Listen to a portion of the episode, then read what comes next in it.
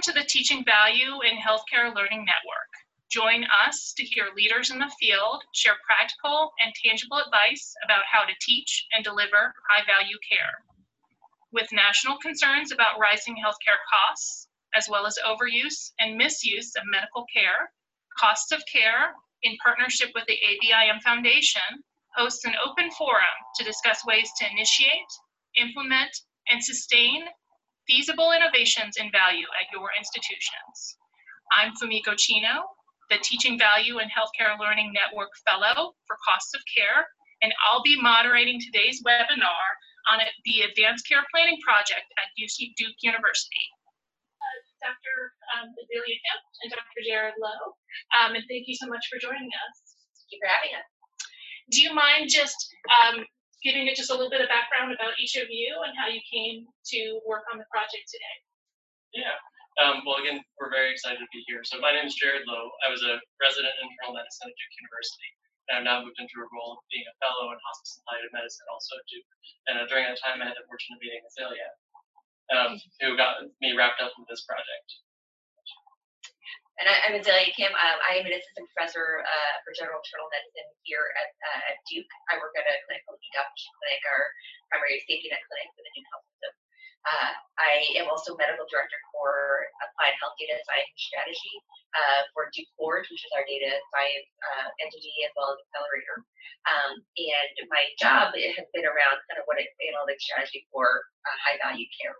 Uh, the Advanced Care Planning pilot was funded by the Duke Institute for Health Innovation uh, as a demonstration project of what could be possible in the advanced care planning uh, space, specifically around a, a, workflow for the Duke Outpatient Clinic where I currently work. So we're here to talk about the Advanced Care uh, Planning Project, and um, I wanted to take a, a, big picture, step back, and kind of ask you, um, what is the real scope of the problem? Why was this project necessary? Why is Advanced Care Planning part of high value care? So I think one of the things we've both seen in training was that these kind of bigger picture conversations about what does medical care actually mean for a patient's life and what does that mean for their life moving forward in the years to come? Those conversations just really don't happen. And so that was something I saw in my own practice that actually got me interested in going into palliative care and pursue this fellowship. But even more so, we know from various studies that have been done across the nation, when they survey large groups of patients, many patients want to talk to their providers about what their wishes for care would be if they were ever seriously ill, but it's like a staggeringly small amount that actually have those conversations. And I think some of the best data we have is from 2017. They looked at like 800,000 patients enrolled in studies across the U.S. and not only about a third had completed any form of advanced, directive, whether that's a healthcare power of attorney or living will. And so we know that only a minority of patients are actually being engaged in ACP. And why does this matter in terms of cost, Dr.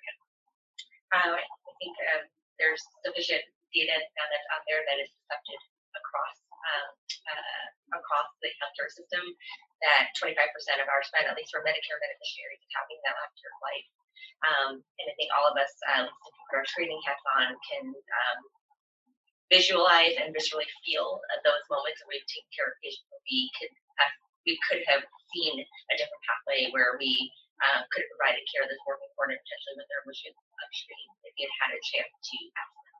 Um, and so I think putting those two, the lens of what is actually patient and family centered, um, with the understanding that uh, there's a, a lot of cost um, associated with unnecessary unwanted care at yeah, I love that your project really shifted the focus from kind of at the bedside in the hospital and at the ICU where maybe passions and tensions are high, um, back to a more controlled environment where conversations can really ha- happen comfortably. And that gives much more power to patients, but also is is an incredible value to the healthcare system and to patients.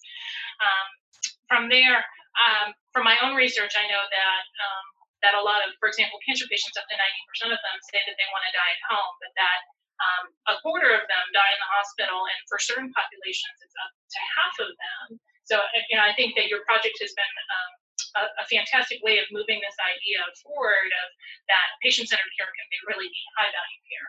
Um, yeah, I think we, we had seen that and wanted to really focus on the upstream portion. So before patients are in crisis, before they're in the ICU and ventilated, they can't tell us how do we engage them when they're at a time of peace, like you said.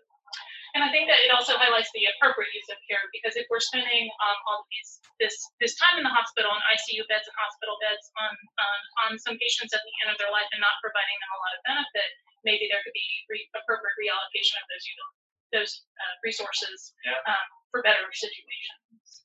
Um, with that in mind, can you give me kind of a brief overview of the A- Advanced Care Planning Project? Yeah, absolutely. Um, it, uh, if I, I we can give you the, the diagram to help kind of talk through what we uh, what we describe as a five step approach. Um, so this five steps being first to identify patients, and we can talk about how we went about doing that, how um, others might, uh, how to engage patients, uh, the advanced care planning encounter.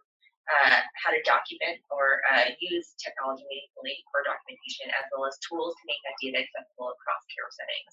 Um, and so the first around identification, um, we came up with what we feel is very simple and intuitive uh, but acceptable data model that used uh, age greater than 70 be more of a, a, of a subset of uh, medical comorbidities and whether or not you've been in the hospital here in Duke in the last two years as a scoring system um, for patients. Patients that were scored uh, for any of those uh, reasons got one point, and those who had um, uh, two or higher were prioritized in our outreach. Um, we then uh, used patient navigators that were uh, two individuals that didn't actually have any formal um, medical training, but had uh, actually background in social work. And um, given the population that we were asking them to reach out to, we actually found that their um, advanced communication skills, uh, ability to problem solve, and also also understanding um, the kind of nuances of the dynamics of family and other social drivers of utilization was actually really really important in um, how they both reach out to patients and engage them in the clinic setting for the ACP encounter. Um, and so they actually cold call patients. Um, and we, uh, perhaps a little unscientifically, um, but with more of a lens of, um, of, a, of, a, of kind of consumer engagement and a perspective, um, try to figure out what were the words that they used that were uh, most um, successful at converting that patient to say yes, they would come in with my family uh, appointment. And we went ahead and um, uh, documented that script for them to use uh, over and over again. So there was an archive of basically the language that were. That was more effective. Um, and it's interesting because uh, you know some of our uh, suspicions were true that the therapeutic relationship between uh, myself and my patient primary care doctor was really important, but that it was possible for someone, a caring person, to reach out on behalf of the primary care doctor, say, "Hey, Dr. Kim's worried about you," and you know she thought this conversation would be helpful. Do you want to come in with your family? And um, we can go through the numbers later, but we actually found that um, patients like, "No, like that sounds like a reasonable thing. I would, lo- I would like to." I would love would be a, a strong word, but I'm sure uh, it was no one had really had ever asked. Um, and I should, uh, you know, in the background drop of that, I should also say that we did work with our patient advisory council here at Duke um, to kind of talk through what is a language that would be acceptable. Um, what are the, uh, what are the, I guess, words that could be triggers that would maybe have an uh, undue emotional response uh, as opposed to be productive in getting that patient to the third. So that work was done kind of before we embarked on this patient outreach. Um, the ACP encounter itself happened in clinic, and our navigators were pretty savvy to realize that hey, it's really hard for patients to get to clinic, but while they're here, they're much more amenable to having those conversations. We did the ACP encounter. Um, we had higher rates of success when it was piggyback on ACP visit, and they engaged with patients um, uh, on site. Uh, we used a note template that had a, a scripted questions again, getting our navigator to tell us what works, what doesn't work, what are the questions that trigger a great answer, and what are the ones where, whether it's for health literacy reasons or emotional reasons, there's not the right words to use. And so we went ahead and iterated on that and um, baked it into the actual template that we're using. Um, and then lastly, the pilot uh, involved using the ACP activity. We are an ethics-based institution, as I'm sure many of you are as well, for better or worse. Um, and uh, but just knowing that the ACP activity, uh, as it was launched in the latest, uh, well now two versions of Epic, was one way to be able to provide this data across all the care settings, that there was an ambulatory uh, Epic encounter or on the. Um, and so uh, our focus was on both an ACP encounter note and the healthcare power attorney form being completed, which for our state is challenging because it includes a notary as well. Um, and so I, I will let Jared kind of provide more, I guess, Yeah, well, details. just thinking about that, we so the target for these encounters was focusing on deciding that surrogate decision maker. Because I think when we talk about advanced care planning, it means a lot of things. And oftentimes folks just think of the advanced directive, which can be so long and detailed, and it's hard for patients to decide in advance, do I want a G-tube, do I want dialysis, things that they've never thought about, don't have education on necessarily. And so the surrogate decision maker is really the most important thing of who do you trust and who would you want your providers to go to? And that's why we made that focus. Yeah, I think that a lot of, um, in terms of when we think about high utilization at the end of life and potentially futile care, is because there is not necessarily a clear decision maker that's been identified, and then that person doesn't necessarily, um, if they are identified, don't necessarily know um, their loved one's wishes. And I think the framework that y'all have established um, uh, in the primary care clinic allows those conversations to happen at home as well, which is so great um, because it, it starts the idea in someone's head, but but the additional work does happen at home. So we've identified the, the key decision maker and then again given them kind of a potential framework to think about what they want at the end of their life. Yeah. Um, That's a great point. Our uh, in the after visit summary um, included. We had like a we have a doc phrase that says, okay, now that we've done X, Y, and Z today, um, here are other questions to bring home to your surrogate decision maker. And then we actually have this uh, card, which uh, is a step one through five, and our attempt was to say we would check off the things we went through. But a big part of that is two things. One, let's make sure you have that conversation with that surrogate decision maker now that we've got figured out who that person is. And then um, number I think it's number five, number six is uh, what questions do you have for your doctors? I think that's the other kind of conversation that needs to get um, pushed forward as a result of this. Uh, that we sometimes miss out on. That these aren't static conversations; that they have to evolve over time. just to take a step back, I do did love the fact that you used data science to help create the list of people who would have the most impact from this conversation, which is patients with potential multiple chronic comorbidities, because we know that those patients are the ones that have the highest utilization. I found one study that showed that they were using fifty-seven um, thousand dollars per year, you know, for healthcare expenses, and so um, many that that represents a big opportunity in terms of improving their quality of life and quality of care and value in healthcare, which is um, all wrapped in. Um, Well, as we're thinking about costs, I think data and analytics is such a big hot topic right now, and there's so much money that can be spent on that. Um, and ways of how do you use these sophisticated methods to identify all the right patients. Like Dr. Kim mentioned at the beginning, we had a small amount of pilot grant funding, and so it was really just choosing a model that health system.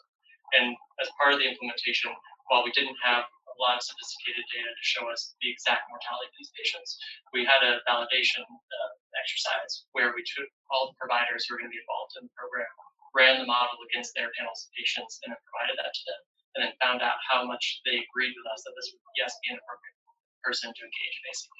Because the worst case scenario, one of them for us was sending a patient to engage in ACP and then have a PCP be like, hold up, that person is not appropriate at all, and then we lose all buy-in from them in the practice. absolutely.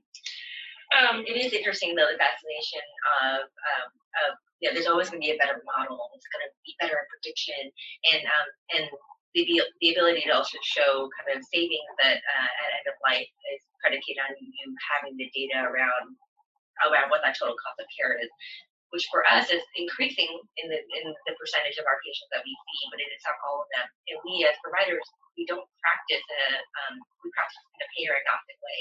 Your insurance status should it affect the way that I think about whether or not this intervention would be helpful to you. And so it becomes hard to then show what the return on investment is when you only have portion of the data. And so a lot of these predictive models are really powerful. They rely on that um, additional source of data that just isn't realistic if we're trying to think about um, people that are that we see every day. Um, so I've always joked this isn't a sophisticated model, but I think it performed pretty darn well in finding people that um, our our um, our colleagues would agree you know, it, it, it would only be a benefit to be able to engage with them upstream. Um, and that we found that they want to reach out to them. Yes, we look at them. Wonderful. Can you talk just a little bit about implementation? So, what staff, what skills, what material support were you, were, was needed to actually um, implement this pilot program? So just the starting points, there was a lot of legwork to begin with. So things you've already mentioned, the patient advisory council was huge. Uh, getting their perspective on how the materials should be designed, and then they even renamed the project. So advanced care planning was too scary a term, so everything was just care planning. Dropping off that advance was their recommendation, is something that we chose, and so everything became care planning appointments, care planning navigators. Um, after getting their buy-in, we then needed to get the buy-in of the clinic, and so we did a couple lunch and learns where we bought food for chicken and biscuits. I would say high quality, warm chicken and biscuits and time were Yes. the two big events. Yeah, spending a couple hours in the clinic with some food to attract folks and then talking them through the whole pilot and getting their perspectives. And with a topic like this, it's very near and dear to folks. We got a lot of kind of emotional responses from staff saying, yes, I believe every patient should do this. I had an experience with my mom or my daughter. Um, things that we were very happy to hear about. I would say that that return on the chicken and biscuits platter is probably the, the biggest, uh, I would say hands down, because uh, it's all about culture and where does that start? It starts the second the patient walks into the clinic.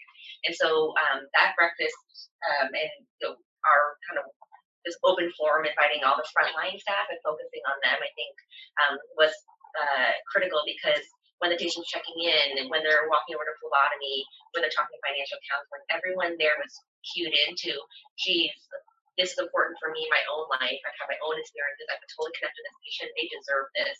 Um, and so I, I call it like the coefficient of friction. Like every point along the implementation, there's always going to be some friction, but those people in the front line were able to, I think the lower coefficient of friction, at, lower it each point to enable these uh, activities to happen. And so um, I think we just have tend to have a physician-centered approach to a lot of these implement, implementation of you know great interventions, but truly is kind of figuring out what is the rate limiting step culturally for practice to adopt this widely, um, and then make sure that um, it happens in the most patient-centered way possible. So touching on that, can you talk about specifically what you were thinking in terms of true patient-centered care? I know that you had worked hard to, for example, any reading materials you wanted to have at a fourth grade reading level, um, and graphics you wanted to be easily interfaceable. Um, you mentioned the education part.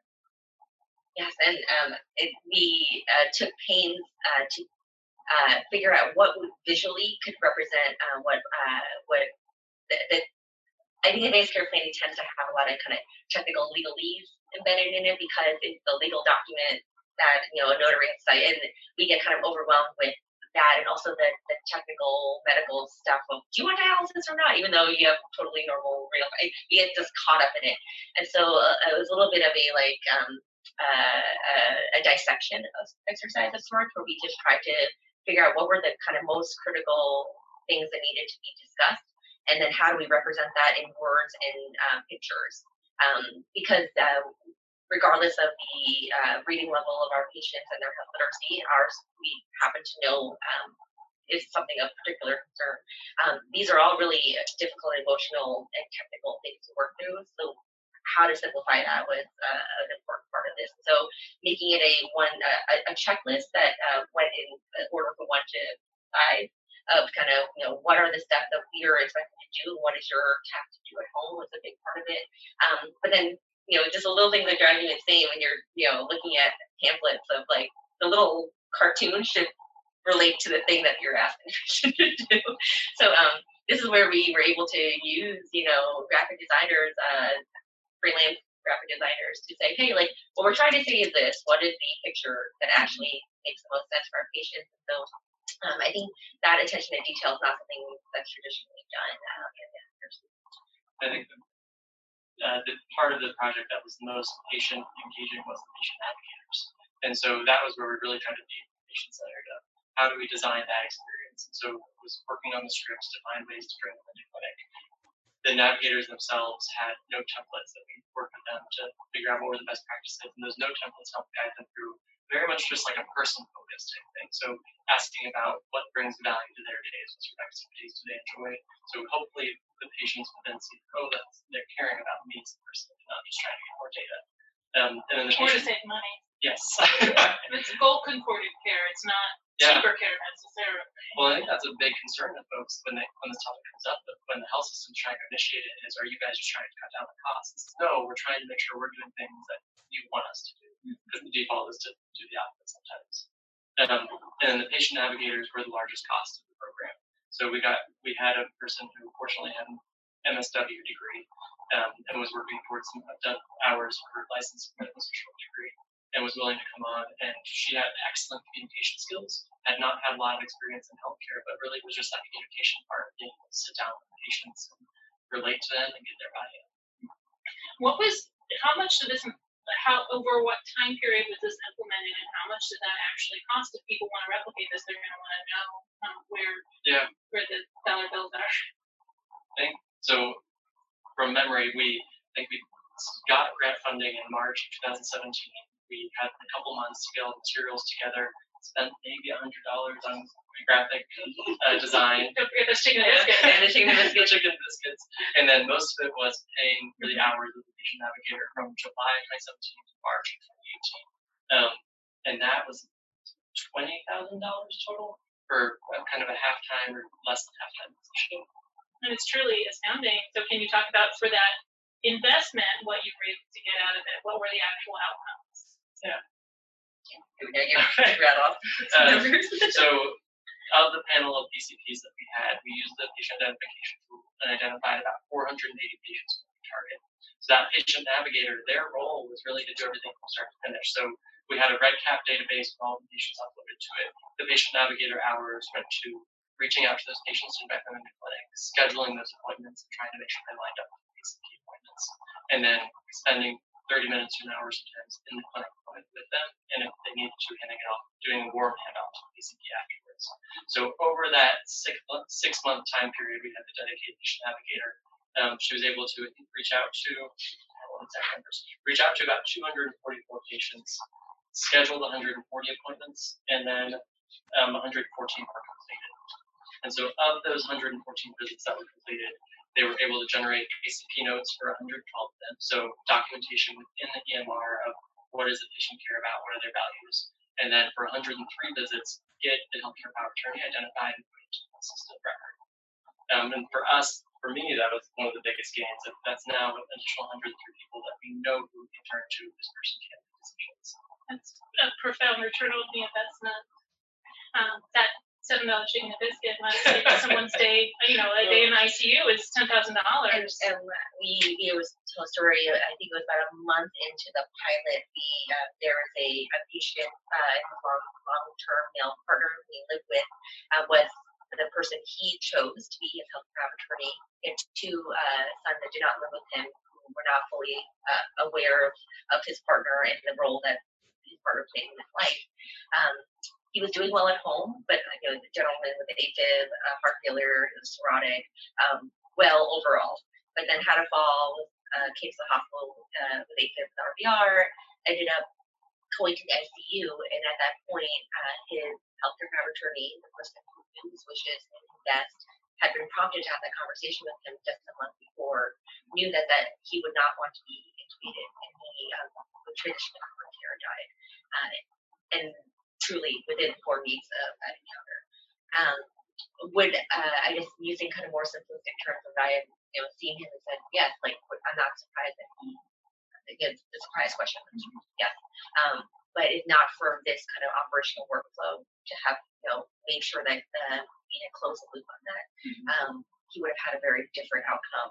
That uh, I, I you know shiver to think of you know by the time we get his two sons and sort out who would be you know, would be a decision maker, fly them in from wherever, get them on the phone, as opposed to this, you know, you know, death that I think was what he would have wanted um, with the person that knew him that we loved. And so those are um, uh, how to quantify that. We, uh, you know, it was a pilot, and there's you know more that can be done for kind of following that cohort of people over time and seeing kind of where everything panned out. But it was pretty quickly that we saw the uh, the impact. Absolutely. And I know that there's some prior data from other advanced care planning studies that have shown that there is true value in, in this type of project that it can save, I think, ten thousand dollars per person roughly, and certainly decrease. Um, a number of inpatient hospital days, but I think about four days just by having gone through this program. I think I did encounter uh, encounter the resilience building aspect for us as providers to see that um, that happen, and for our clinic team because you know it, it trickles in. You see the ADTP, the first got admitted to the hospital, and then involved with that you know circuit through our clinic, kind of getting this done.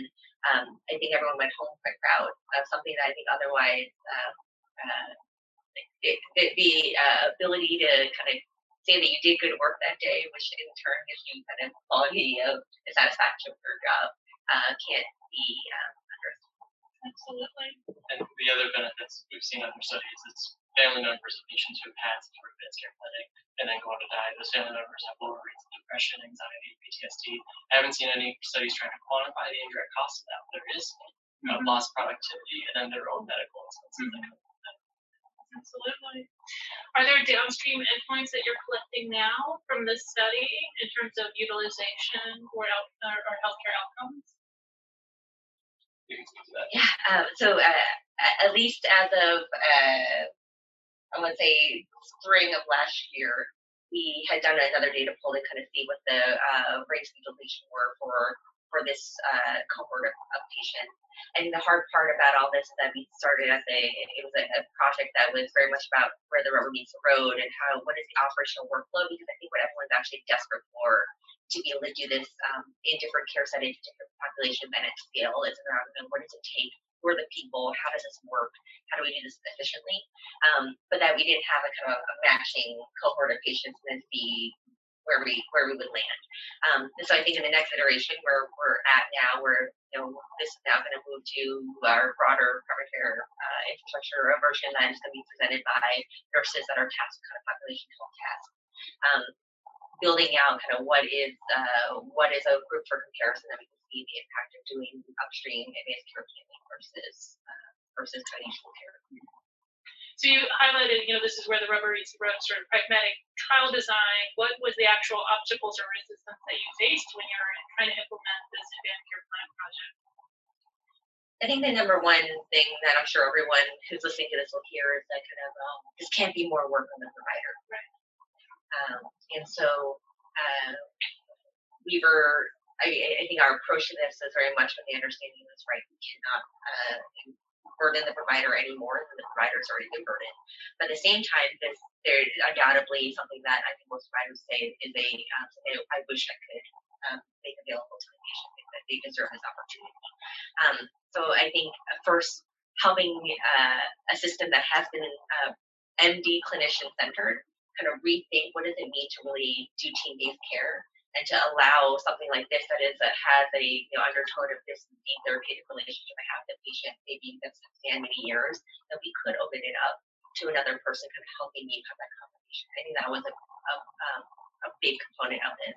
Uh, we happen to be have innovated within a clinic that is more open to that because it is a teaching clinic. Um, but uh, and that in some ways it had to be necessity that happened there to prove out the point that it can be more accessible more broadly. I think that would be one. I think uh, two, the uh, we have to overcome this idea that patients don't want to do this that um, it'll, it'll be perceived negatively by them. And I think this is, as Jared said, we're involving a patient advisory council and um, and using patient feedback in real time to kind of course correct.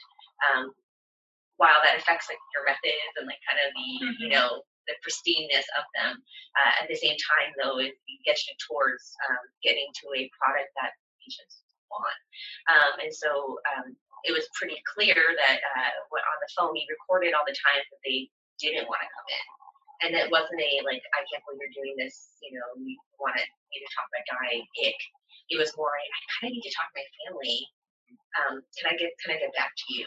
Um, and, and that's something I think we need to take back uh, as a health system. Talk about like what is our approach to better uh, reaching out to patients and their families to help them make decisions because decisions don't happen in a vacuum in one person's brain. They're, it's happening throughout a it's shared decision making, not just between me as a patient, but among their family members as well. And so if there are others. Well, just logistically, the biggest breakdown we had was with um, electronic medical records are so complex. There are so many people involved in those.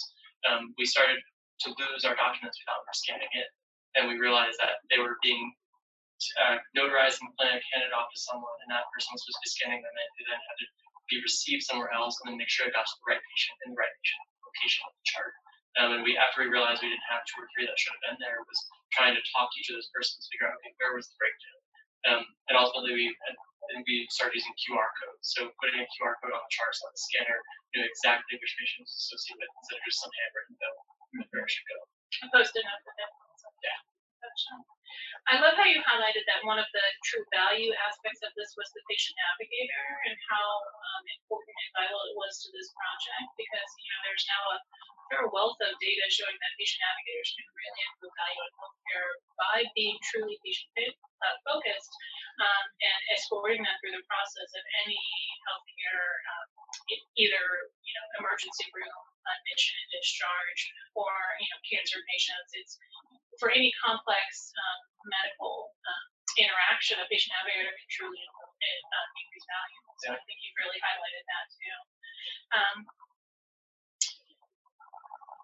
what um what do you what what is how is this next step being implemented? What are the obstacles or the benefits of implementation at a broader scale? Um, I think with any organization, especially one that isn't um, is relatively matrix where innovation kind of happens in the various organizations that are cobbled together to become one one because we are one Duke, but you know, understanding that a primary care system is going to work the way a primary care system needs to work, and an inpatient uh, acute care setting, you know, operates a certain way, and um, I think our biggest challenge is trying to find what is the least common denominator of our intervention, and then how it is almost like a modular to plug into what each of the other organizations need to fill their ACP gap. Um, and so um, for a primary care system that has less density of the kind of really sick, complex, chronic uh, population where social drivers are, uh, you know, major contributors to utilization. Um, but they might see those folks fewer and far between, spread over kind of a wider uh, mileage of, of our of our health system. Um, to do this efficiently um, is being coupled with uh, the annual wellness visit, which is something they can do at scale. And realizing that by asking about this in the annual wellness visit, we're going to then trigger potentially um, a deeper conversation, which is the the outlet. Uh, or I guess the entry point in which we can, we can go deep now advanced care planning. Um, and so we uh, have an adapted Vital Talk training um, that's geared towards um, nurse care managers, population health nurses, uh, and other individuals that kind of work in this care management, um, carry primary care space to prepare them for um, these conversations that are going to be triggered by the kind of population-wide intervention that happens. So that that's one tactic. Um, another is kind of working with uh, in the kind of transitions um, out of the hospital back into primary care or back, or let's say to a skilled nursing facility. What are the opportunities where uh, it seems kind of crazy to then be thinking advanced care claims, but there are patients where um, they haven't been touched by palliative care or they haven't had a meaningful um, uh, uh, opportunity to go deep in ACP and try to use the data that we have to find out, well, were there are there inflection points along the trajectory for this patient from the from that transition care perspective? And I guess a third opportunity that we talked about is um, for you know, whether it's oncology patients or failure patients, um, is there a way that we can use data science to look back at a cohort of patients and see what their trajectory were, what were the inflection points, where could we have um, been better, um, and then overlay what something like this might look like um, using patient navigators, um, using their ambulatory visits and thinking is there an additional 30 minutes that could have been spent differently. I think those are the three kind of pathways that we are working through. But again, we are we uh, we've shown a proof of concept, and now it's the question of how do we get scale in a way that fits the needs of the different business units of the. Yeah, I think integrating this into a, a clinic flow is always um, going to be the that's the fifth issue. Um, well, I love how this project really highlights how patient-centered care is high-value care. Um, you know, when you think about healthcare innovation, you often think of kind of shiny new tech, but this was really data science and a tailored embedded EMR tool, but it was to enable a one-on-one conversation um, in, in, in, in, such an essential topic. And so I, I, I was so enthusiastic about the topic. Do you have any other final thoughts in terms of? I guess there are a couple of things that I think um, set us up for, I guess, the next phase scale. Um, one is going, uh, we once we figure out the data science, I would call it a data model, uh, worked well. We, we translated it into a score in Epic. Um, just because we are an Epic institution, and that that allows for the different um, groups of providers to then act on potential data in the future. And so going ahead and doing that, I think really opened up the ability to have a conversation because then people could actually visualize what that workflow would look like. I could actually pull a report to them of like, hey, this is what your clinic looks like. These are the number of people, and therefore we can start to think about what would be our resource allocation to get to this group of people. So I think that would be one practical thing of like thinking through what would, would be the next um, tool that would enable the next person to pick this up and say, I, I can do this, I can do the math of what it would look like. Um, I think that would be the main kind of what would it take to um, kind of kick the I guess kicking the can further down is not the idiom I'm looking for. Idioms are challenging for me. Progressing the yeah. game. Yeah, Yeah. moving the ball down the field. Yeah, moving the ball down the field. That's what I'm looking for. I think the only other thing being, so this project like this is tough. We had to get seed funding. This is not a reimbursable activity. Like certainly there are ACP codes now that uh, specific providers can use, but that's not going to fund a social worker to come in and tack that onto the things that be effective. And so I think as the payment landscape shifts and we're focusing more on value when we have different payment mechanisms in place, hopefully that'll be enough for all systems to kind of launch and saying, all right, this is where we to put the money, not just trying to maximize the service. We do have a, a, a formula around kind of let's say if there's 10,000 patients that in these value-based contracts, and you know if there's activity, outreach activity, have the counter, were an APP or a non-hospital based clinic social worker, you could recruit some of that investment. Um, but again, thinking about like what is it that people need to justify the next version of this, like where we um, put our thinking, um, which I think I hope will result in the ability to get scale. Fantastic. Well, thank you so much um, for talking with uh, me today. Do you have any um, uh, next work that you want to plug or any websites that you're interested in in uh, in, in spreading to the larger Well, I'm going to plug uh, Duke Forge, uh, which is our uh, Health Data Science Center. Uh, Duke Crucible is our data science accelerator, and uh, Jared and I are part of a deeply uh, integrated clinical and quantitative team working uh, on a machine learning model and natural language processing to kind of help find the data and clinical notes that might be relevant to our conversation. So, kind of really trying to uh, push the ACP and serious illness planning agenda through all the wonderful um, uh, innovations in data science that are available and kind of are on our plate. So, do Taking machine learning down to the Yes. individual. I love. All right. All right. Let me. Thank you for joining us today, and a special thank you to Dr. Azalea Kim and Dr. Jared Lowe from Duke University. For more information on their work, please visit forge.duke.edu. For more Cost of Care Learning Network webinars, please visit costofcare.org backslash learning dash network.